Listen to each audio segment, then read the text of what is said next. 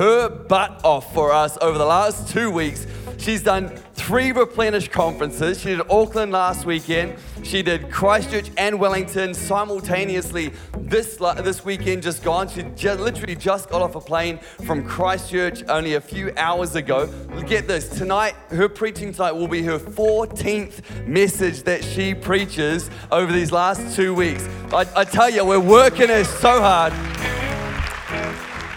But Carolina, we just so appreciate the investment you've made into our movement, into our church. We so love your heart and all that you've brought. And I, would really believe that you've left a great deposit with us as a church. And church, can we just stand to our feet? Can we honor Pastor Carolina as she comes for the 14th time to share the word of God tonight?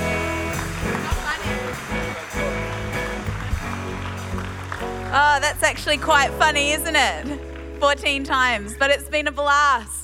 It's been a blast. Can we pray quickly? Lord Jesus, we thank you for this service tonight. Father, this 5 p.m. service in Auckland, New Zealand. Father, I thank you that you've brought us all here for a purpose.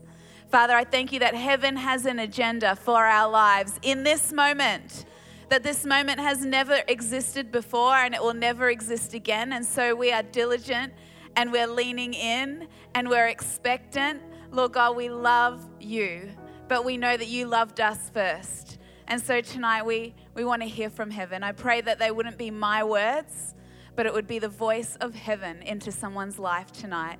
And anyone who agreed said, Amen. All right, grab a seat, say hi to someone before you sit down. Amazing. It has been such a great time. Two weekends. I was able to go home in between so that was nice because we're just next door neighbors. We're like three hours away, no worries. And um, so that was awesome. Got to see the kids, and they let me go again because I always bring back presents. So it's like, sure, you can go, and, and they check every time we talk. Have you bought me anything yet? So it's awesome. It's been a great time, and I love your church. I reckon that Stephen Beck saved the best till last because there's such an amazing atmosphere here tonight. And um, I heard it was a, a, big day in football today for some. Um, but uh, tonight, State of Origin, anybody watching the Origin? So our church is watching the game after the service on the big screen. Any Queensland supporters? All right, I have a few friends in the room. We've got some maroon on over here and even a beanie. Amazing. Go Queensland. So good. All right, it is my 14th session, so I'm not sure what I may say. Thank you, Lord. Tonight, I want to share around the topic of being a culture setter. Have you noticed? I don't know whether it's just Australia, it might be the same in New Zealand, but most of culture is anti God. Have you noticed? You noticed? And I'm really well aware that tomorrow you go into workplaces and predominantly are ungodly workplaces. And many of us go into families where our family members don't understand our faith. Um, some of us have friends who don't understand what we believe and actually may even ridicule and judge us for what we believe. And so we're in, in a church service on Sunday and it's amazing and it's inspiring and it fills us up and it's exactly the way it's supposed to be. And then tomorrow, who knows, Monday cometh. Monday cometh, saith the Lord. And we have to do something with what it is we receive on a Sunday. How do we actually appropriate this tomorrow? And in a culture that seems to be anti God, you know, God is not surprised that there's a guy in the workstation next to you who is living a less than desirable life. In fact, the reason he's got you there is for that guy. And he's not surprised at all that your family might give you a hard time or misunderstand you. In fact, the reason he's got you there is for them. God has never once been surprised or intimidated by culture. Right the way through history, right the way through scripture, we see the most atrocious things happening in culture, and God always has a plan, and it's always you and me. And he's always, right the way through scripture, raised up men and women to turn culture on its head. And so today I want to look at this idea of how am I meant to be a culture setter? Because sometimes it's so confronting. And it is, it can be intimidating. It can look impossible, but I want to tell you, God doesn't see it that way. And God's mission is you. You're His plan of action. And so tonight, I want to have a look at this idea of how to live a life of excellence, how to live a life that changes culture, actually changes culture, that walks into an ungodly setting and can change the atmosphere. We're not meant to reflect the atmosphere. We're meant to set the atmosphere. You and I carry the presence of God. You and I have the living Savior on the inside of us, and we have the ability to shift culture. So, how do we do that? Well, you know what? I reckon that the book of Daniel tells us exactly how to do that. Daniel was a guy in the Old Testament, and he was only a teenager when he was forcefully abducted from his godly upbringing. Him and all the other young Israelite boys were abducted by the Babylonian king and forced into three years of training. Now, you have to understand when the Bible refers to Babylon, Babylon is a symbol of the world. So, Babylon is actually a symbol of the world system. So we have these young boys taken out of a godly framework, away from their families and their culture, and forced into the world, the system of the world. Three years of training in Babylon, three years of brainwashing. Now, I don't know whether you've ever felt like that, but I kind of felt like that when I did my four and a half years of university you know, sitting in the lectures that were so secular and so opposed to God, and feeling like I actually needed to cleanse and purge at the end of every lecture because of the system that was being forced on us. It's okay to call it what it is. And it was an ungodly system. This is what these boys were forced into for three years. And the story goes that he's, he's dragged in with all the other, other young men. And the king of Babylon says, Give all these young men all the delicacies off my table in their diet. Except that Daniel and his three friends, you may have heard of Shadrach, Meshach, and Abednego, had a pre existing commitment to God in their diet. I don't know if you've ever heard of the Daniel fast.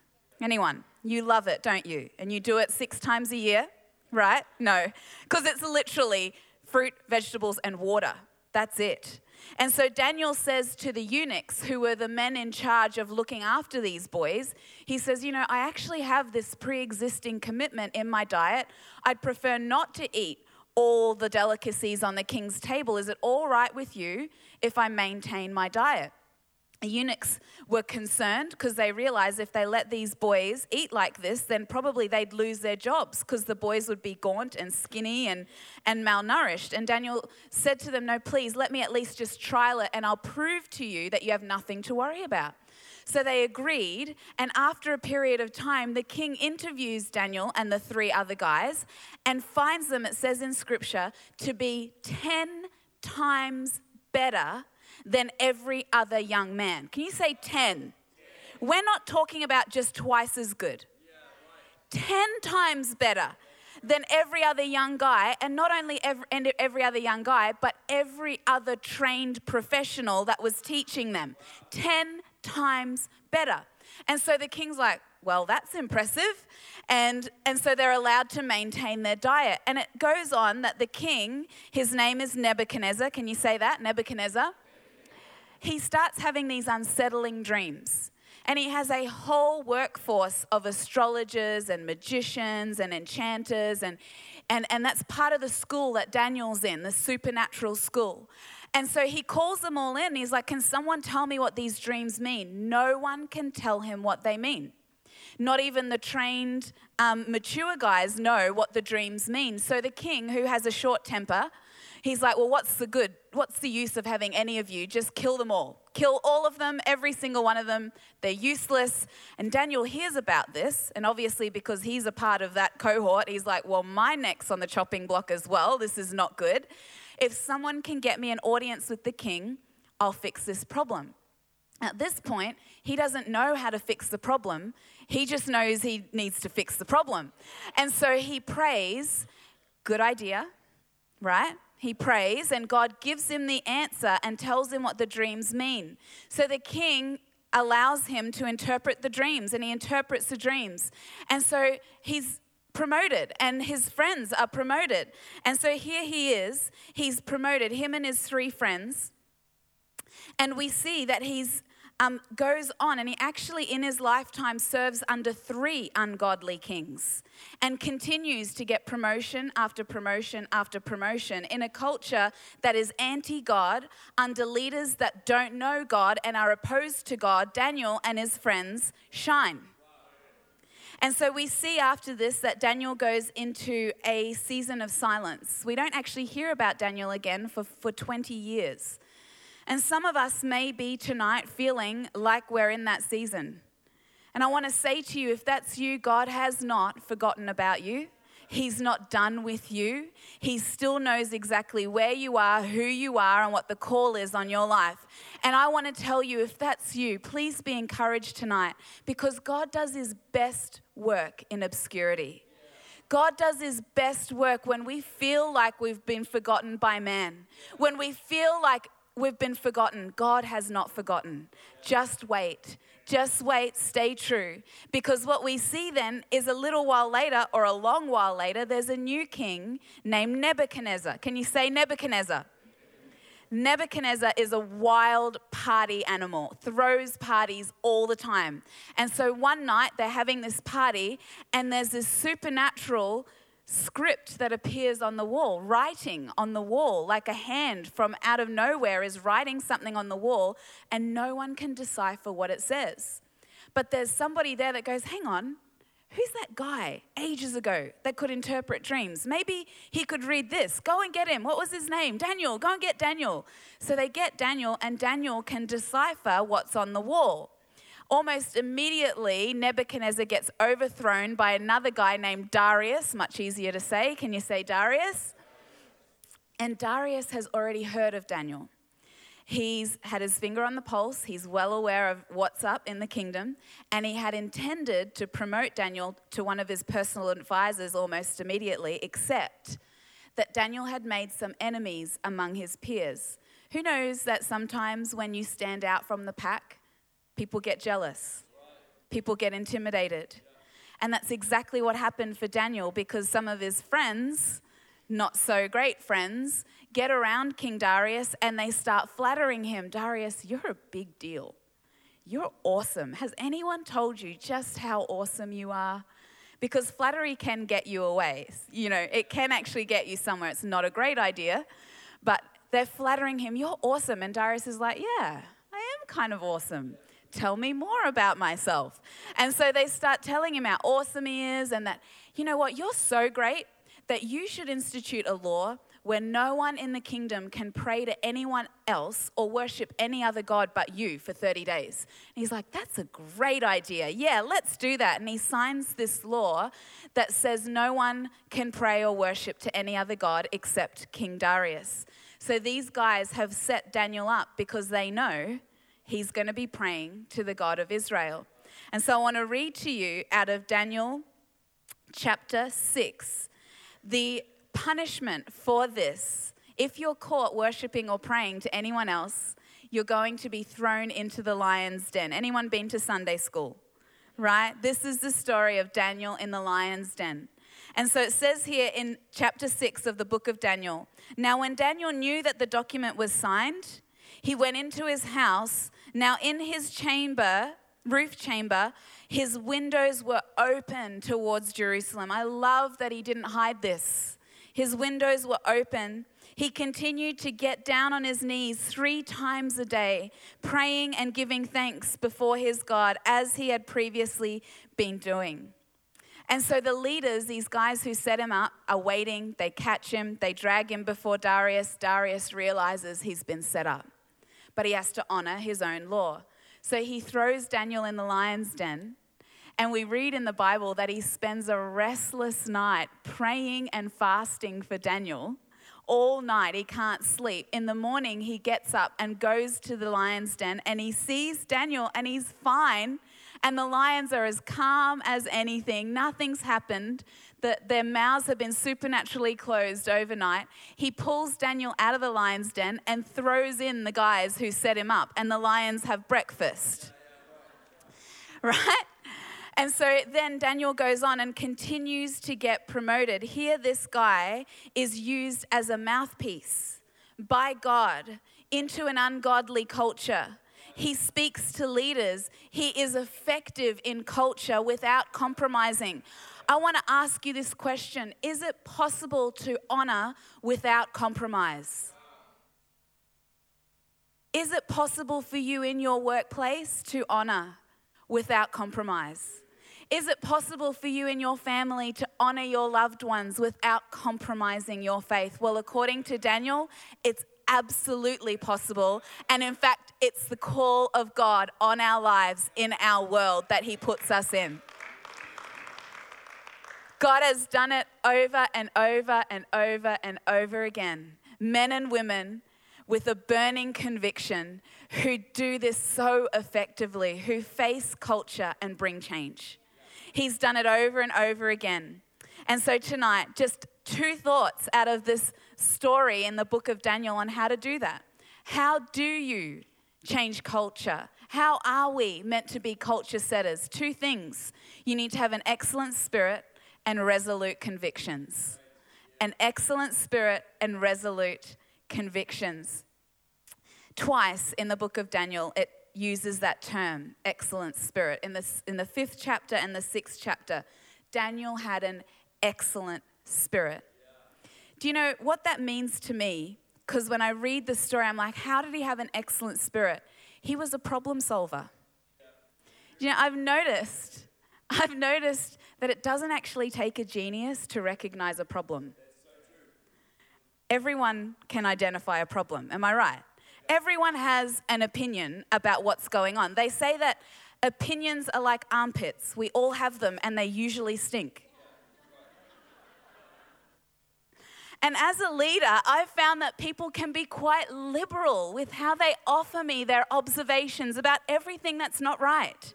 And I feel like saying to them, thank you very much, but if, unless you have a solution, please go away. I too have identified the problem I don't need your help identifying the problem. The people who I listen to are the ones who say, I saw a problem, don't worry, it's already been sorted. A problem solver is a culture setter. And we see this in Daniel's life because there was a problem. We're actually all going to die if someone doesn't interpret the king's dreams. Problem, right? I'm going to fix it. I don't know how to, but I'm going to stand in the gap and fix it. And so this is what it takes to be a problem solver is to see a need and fill it. And those kinds of people gain favor. Those kinds of people don't say, "Oh, it's not my department." Those kinds of people don't say, oh, that's someone else's responsibility. Because culture setters own their culture. And they understand if I'm going to change it, I need to take responsibility for it. And so we see needs and we fill needs. That's what it takes to have an excellent spirit. That's what sets us apart from everyone else. Because greatness does what everyone else is trying to avoid doing. Greatness is on the other side of inconvenience, it's not on this side. We all want greatness, but some of us are not willing to do what it takes to get there. But culture setters inconvenience themselves. Culture setters do what everyone else is avoiding. What everyone else is just talking about, culture setters are fixing and getting done. And they're getting the attention and they're getting the promotion and they're changing culture because they're problem solvers. We need to cultivate that excellent spirit. And I just want to say excellence and perfection are not the same thing. Perfection is often a lie, and it's a cruel taskmaster that you'll never be able to satisfy. But excellence is the culture of heaven. Excellence is a posture of the heart. Excellence is a beautiful motivation that doesn't drain us, but it motivates us. And to cultivate an excellent spirit is the spirit of heaven. The language of the spirit is excellence. The language of the flesh is laziness. And so we need to be careful which language we're speaking. Is it the language of the spirit or the language of the flesh? I have this friend who uh, went to the army, and I was really supportive of him going to the army because he's quite sarcastic and annoying at times. And so I thought they might beat it out of him. They did not, unfortunately. But he came back from the army and he told all these stories. And you know, everything we see in the movies is actually true. They beat these these men and women down so much. I mean, these people sleep with their eyes, one eye open. There are alarms that ring at 3 a.m. for no reason except just to keep them on their toes. So they have to get up out of bed, make their beds, do the corners right, straighten up in the corridors. And if they don't do it right, they get yelled at and sworn at and punished and all sorts of things. It's all real. And so he told these amazing stories. He told this one story of his first week where um, his whole um, group that he had come in with, they were all in the mess tent with everyone else having dinner, and um, they're at their table. And they said to him, they said to their group, you, you guys are allowed to eat dinner, but you're not allowed to eat dessert. Everyone else eats dessert, but you rookies, you're not eating dessert. So it went on for a couple of days, but this friend of mine doesn't really tolerate that sort of thing. So on about the third day, he started eating dessert. And, and one of the, um, one of the higher ranking guys pulls him aside and starts yelling at him, You're not allowed to eat dessert. You're told you're not allowed to eat dessert. And this friend of mine says, Well, you know what? I've read the bylaws. And I know I have a food allowance, which allows me dessert. So you actually don't have a leg to stand on. I'm eating my dessert. And so there's a platoon lieutenant who overhears this and laughs, loves that this has just happened. And he dismisses the whole thing and walks in and announces to everyone, everyone gets to eat dessert. So don't we all love that guy? Yeah, right? We all love that guy. But there's this other story he told of a lesson that they were in, a leadership lesson. And the platoon lieutenant asked all the young privates to define leadership. And so, you know, all the textbook answers start coming out. Leadership is position, leadership is delegation, leadership is influence, all those sorts of things. It gets to this friend of mine, and, and he says, Well, from my understanding, there are four types of leadership. We lead down, which is what everyone here has been describing, the people that we're responsible over. But we also lead across, where we lead our peers. We lead up, where we lead our bosses by being problem solvers, by performing well. And then we lead in, which is actually the most important form of leadership, is self leadership. And so the platoon lieutenant sort of goes, Right, we're done here and dismisses everyone else and holds my friend back and says to him, Where did you learn this? And he says, Well, I learnt it in church. That's how Christians speak, and that's what we believe about leadership. And the platoon lieutenant was like, I have never in my whole career met a young private coming in at your level to understand leadership the way that you've just described it. I want to tell you, the spirit on the inside of you will set you apart from the rest. And I just want to encourage you never to take for granted what is being sown into your life on a Sunday. In a, in a connect group around the family of God because God is sowing greatness into your life, not just so that you can be encouraged, but because you're going out there tomorrow and because you're called to change culture. You're called to stand out. God never intended you to blend in to change culture, you have an excellent spirit. And so, how did Daniel actually develop this excellent spirit? How did he get this? Well, he found it here on his knees. You know, we never graduate from this position. And actually, the Christians who do, who feel that they, need, they can move on from here, are the ones who lose their voice. Because we're not smart enough to turn culture around. You may be really cute. You may be really intelligent. You may, you have a couple of guys patting each other on the front row.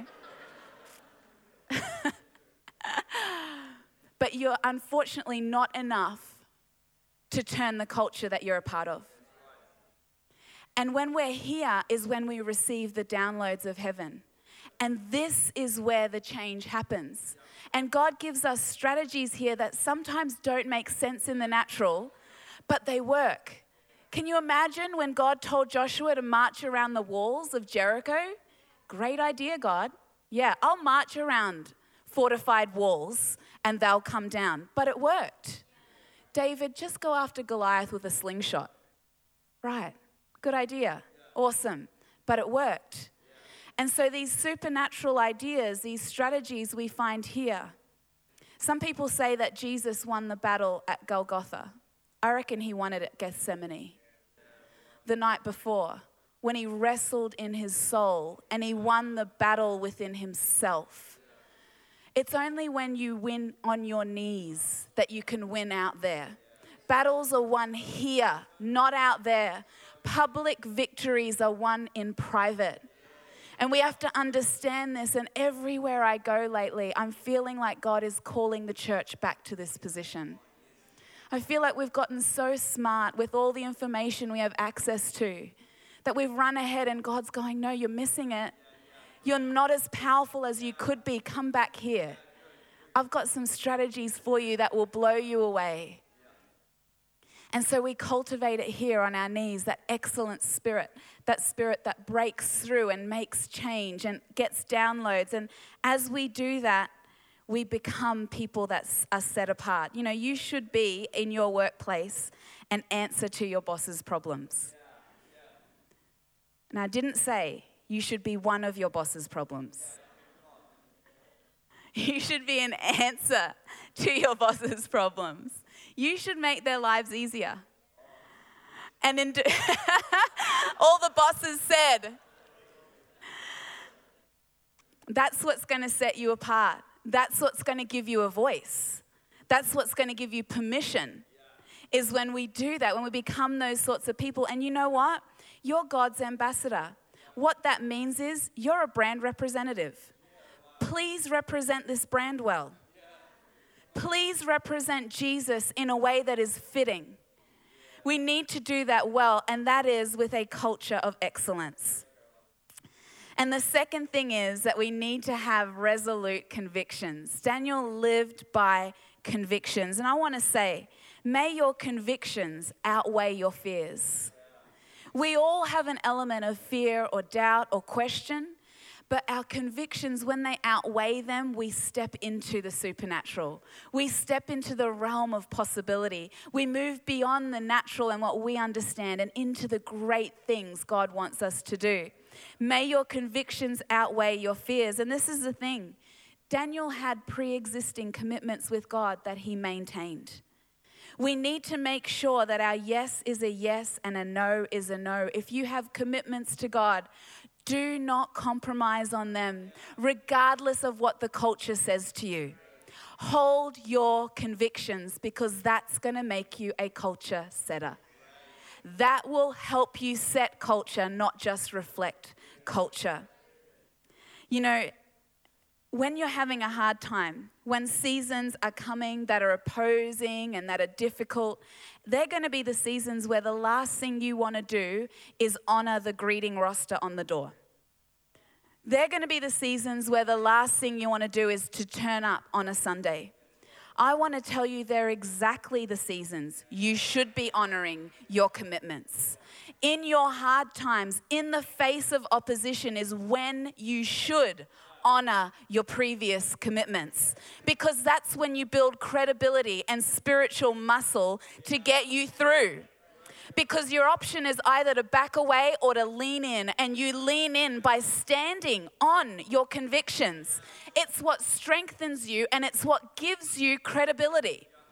It's what gives you credibility is when we can do that. Jesus said, Matthew 5, let your yes be a yes and your no be a no. And he said, anything else is from the devil. That's pretty heavy. Let your yes be yes and your no be no because the enemy is relentlessly trying to get you to compromise. He will try so many things to get you to compromise, to get you to water down who you are and what you believe. And you know, he's not all that creative, he's not all that strategic and clever. He's got no new tricks, all right? We need to stop giving him more credit than he deserves.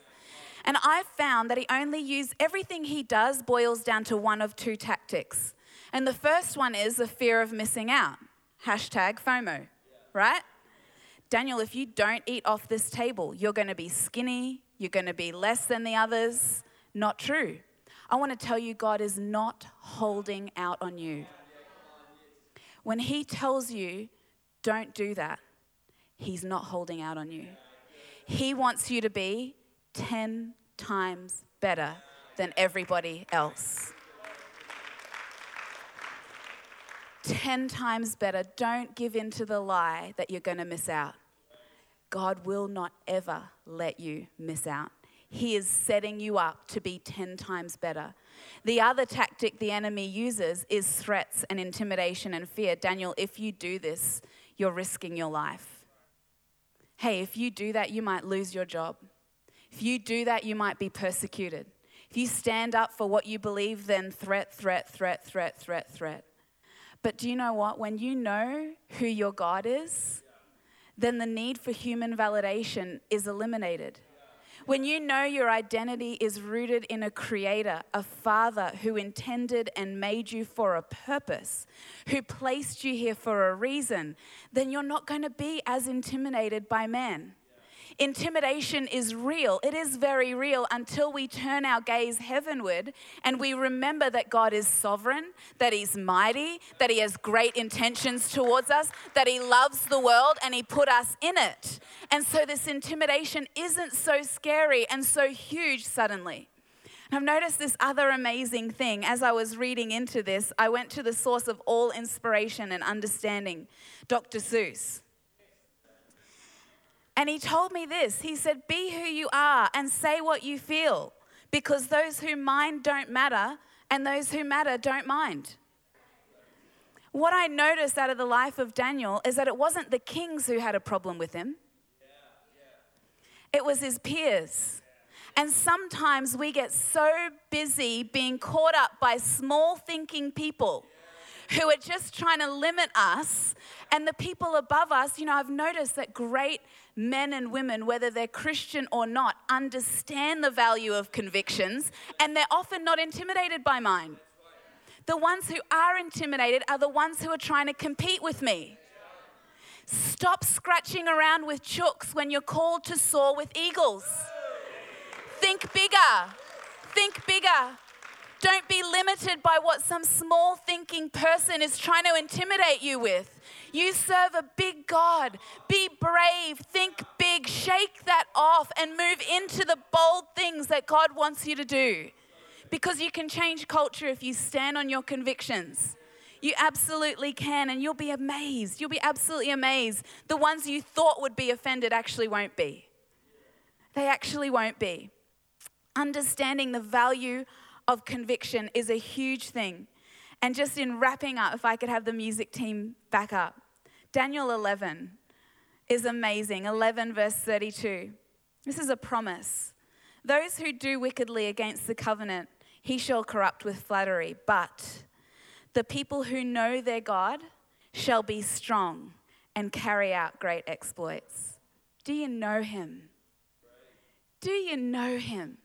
Because when you know him, it changes everything.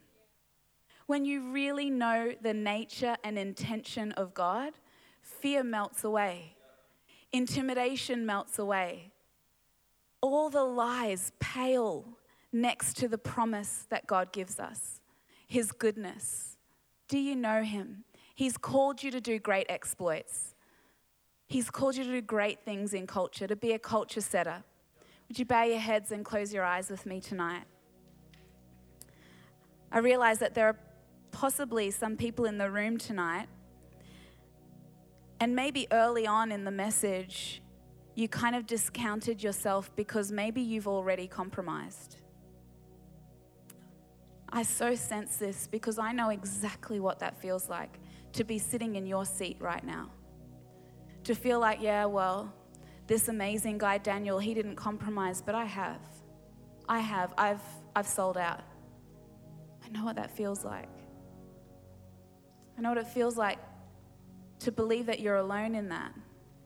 And I want to tell you, my friend, that there is nothing you've done nothing that's been done to you that can separate you from the will and love of God for you. Absolutely nothing. Nothing you've done, nothing that's been done to you that lessens your value, lessens your worth, changes the purpose of God on your life. You were intended, you were planned, you're dynamic, you are powerful. And those lies are just trying to limit you. They're trying to get you to back away from the potential that lies dormant on the inside of you right now. There is nothing that can separate you from God's will and purpose and love for your life. He's just waiting for you to step up. He's just waiting for you to come back, and it's never too late. It's never too late. There's never too much water under the bridge. He's one decision away. So, if that's you tonight, I remember being in your shoes. Maybe this is the first time you've heard a message like this. Maybe you're coming back after a long time. I remember being there and being offered an invitation like this. Someone stood in front of me and preached a message and said, Do you want to make Jesus the Lord and Savior of your life? Do you want to come back to Him? I responded to that decision, and I want to tell you it was the best decision of my life, and it has shaped every decision and every day since then. I walked out of a past and into a future that I actually don't deserve, living a life I don't deserve because He's that good. He's that good. And He has no favorites. He loves you the same. And so today I want to offer you that invitation. Do you want to make Jesus the Lord and Savior of your life? In a few moments, I'm going to count to three. And if that's you, I'd love for you to raise your hand so that I know who to pray for tonight. So if that's you and you want to make Jesus the Lord and Savior of your life, on the count of three, I'd love for you to give me a wave. One, you need to know that God loves you more than you will ever understand. Two, you need to know He's not upset with you, He's not disappointed. Actually, He thinks you're incredible and He's waiting for you. Three, if that's you and you want to respond, make Jesus the Lord and Savior of your life, would you give me a wave tonight? As I look across, thank you, thank you, thank you. Thank you. Thank you. Thank you. Anybody else? Thank you. You might be wrestling. I want you to know these are not my words. These, this is God reaching out to you. Your heart's racing. Would you respond? Give me a wave tonight as I look across one last time. Anyone like that? Awesome. Thank you. Thank you. Amazing. Lord Jesus, I thank you that in a moment just like this, everything changes. The heart of repentance that admits, God, life without you is a loss. And I want to come back to you. I want to come back to you and make you the Lord and Savior of my life. Father, I thank you that your word tells us in this moment we are washed white as snow, that in this moment the old has gone and the new has come that in this moment we become sons and daughters of a living God, adopted into your family. In the moment of repentance, salvation and forgiveness and mercy comes in like a flood. I thank you for your goodness, Holy Spirit, that comes and draws us back to yourself. And your scripture tells us that right now all of heaven rejoices for the ones who come back to you. And we rejoice as well. And we say, God, you're so good. Father, I thank you that right now, these ones who have responded, we saw hands, God, but you saw hearts. And maybe there are others who didn't raise their hands, but they've responded in their hearts, and you're totally okay with that. Father, I thank you for a hedge of protection around these decisions. Father, I pray that they be found in a healthy community of accountability to help them move forward in the plans and purposes that you have for them in this life and the next. Father, we thank you for the gift of salvation in Jesus' name. Amen. Let's give them a huge round of applause. Amen. Let's stand, church. We're going to spend some time worshiping. sings my soul.